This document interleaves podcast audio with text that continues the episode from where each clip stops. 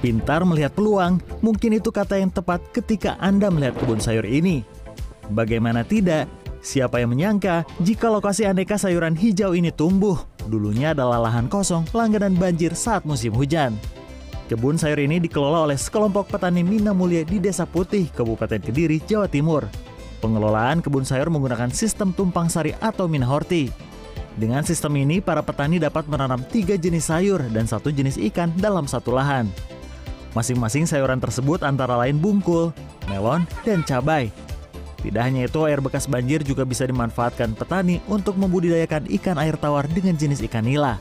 Dari lahan berukuran 50 meter persegi tersebut, para petani mampu mendapatkan jutaan rupiah dalam sekali panen.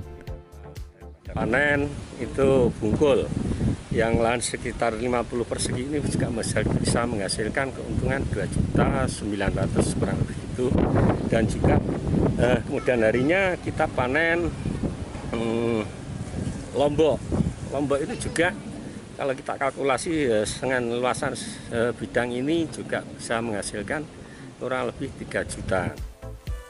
Sementara di Pasuruan, Jawa Timur, Nur Hidayat, 41 tahun, petani asal desa Jatiarjo sejak 10 tahun lalu, mencoba merintis usaha pertanian organik.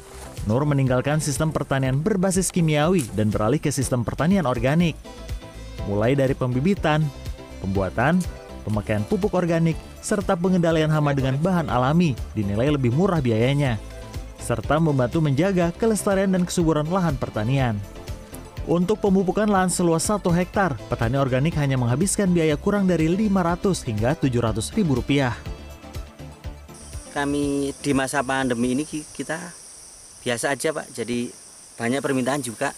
Karena apa organik ini kan, pandemi ini kan eh, isunya isu kesehatan, sedangkan organik kita itu adalah produk-produk kita adalah produk eh, produk sehat dan ramah lingkungan sehingga memang apa ya dalam budaya kita itu benar-benar zero kimia. Di area seluas 20 hektar hutan sosial Gunung Arjuno, Nur menanam beragam jenis pohon. Seperti pisang kavendis, kopi, nangka, dan kelengkeng. Dari panen kopi dan pisang kavendis saja, ia mendapatkan omset hingga 8 juta rupiah. Tim Liputan, CNN, Indonesia.